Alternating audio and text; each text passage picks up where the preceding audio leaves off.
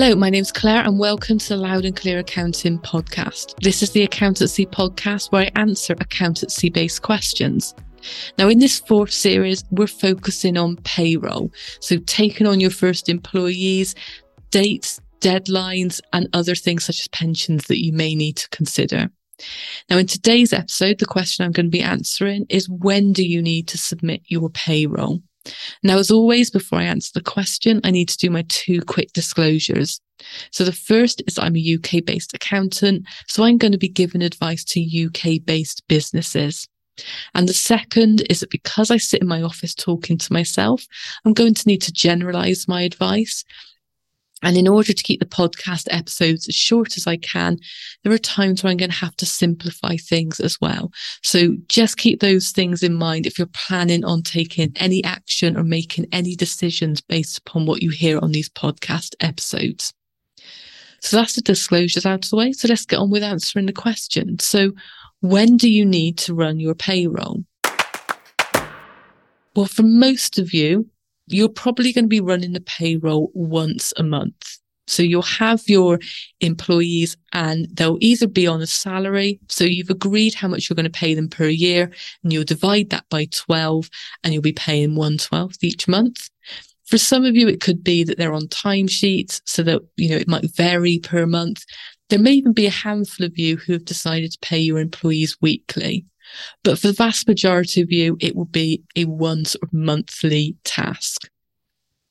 Now you'll notice when you're having a look through your payroll software, whether you're using one sort of inbuilt, you know, within Xero free agent, whether accounting software you're using, whether it's a standalone one or HMRC's basic tools, the payroll will be submitting two reports to HMRC.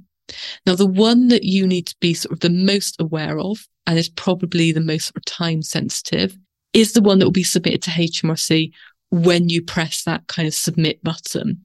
And so when you've told the software what your employees will be paid. So this is called an FPS, so a full payment submissions report.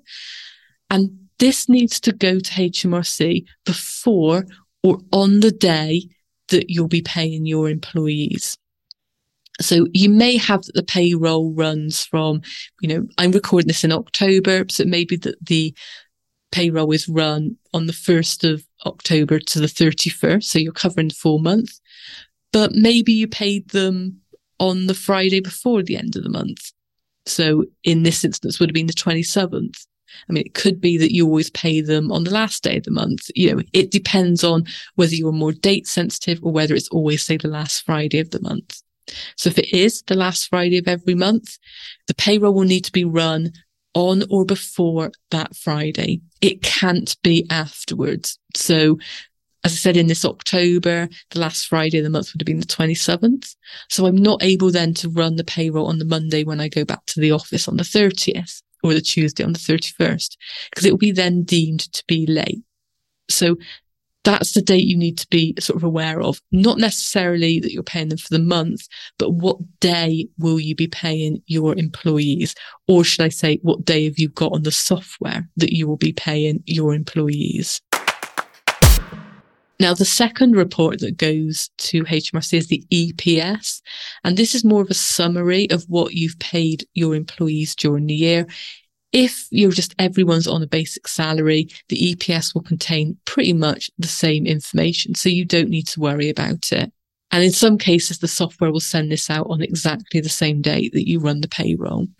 It has got a slightly later deadline. It can go in by the 19th, I believe it is, of the following month. This is so if for any of you who also do work under the construction industry scheme, any CIS that you've had deducted from your income from your contractors can be reclaimed through the payroll and that CIS will be used to reduce your PAYE liability. But for most of you, the date you need to run the payroll will be on or just before the date you pay your employees. So I hope that all makes sense. In next week's episode, I'm going to be answering the question of how and when do you pay your PAYE liabilities? I'll also touch on the employment allowance grant in that episode as well. So I hope that all makes sense and I will see you next week.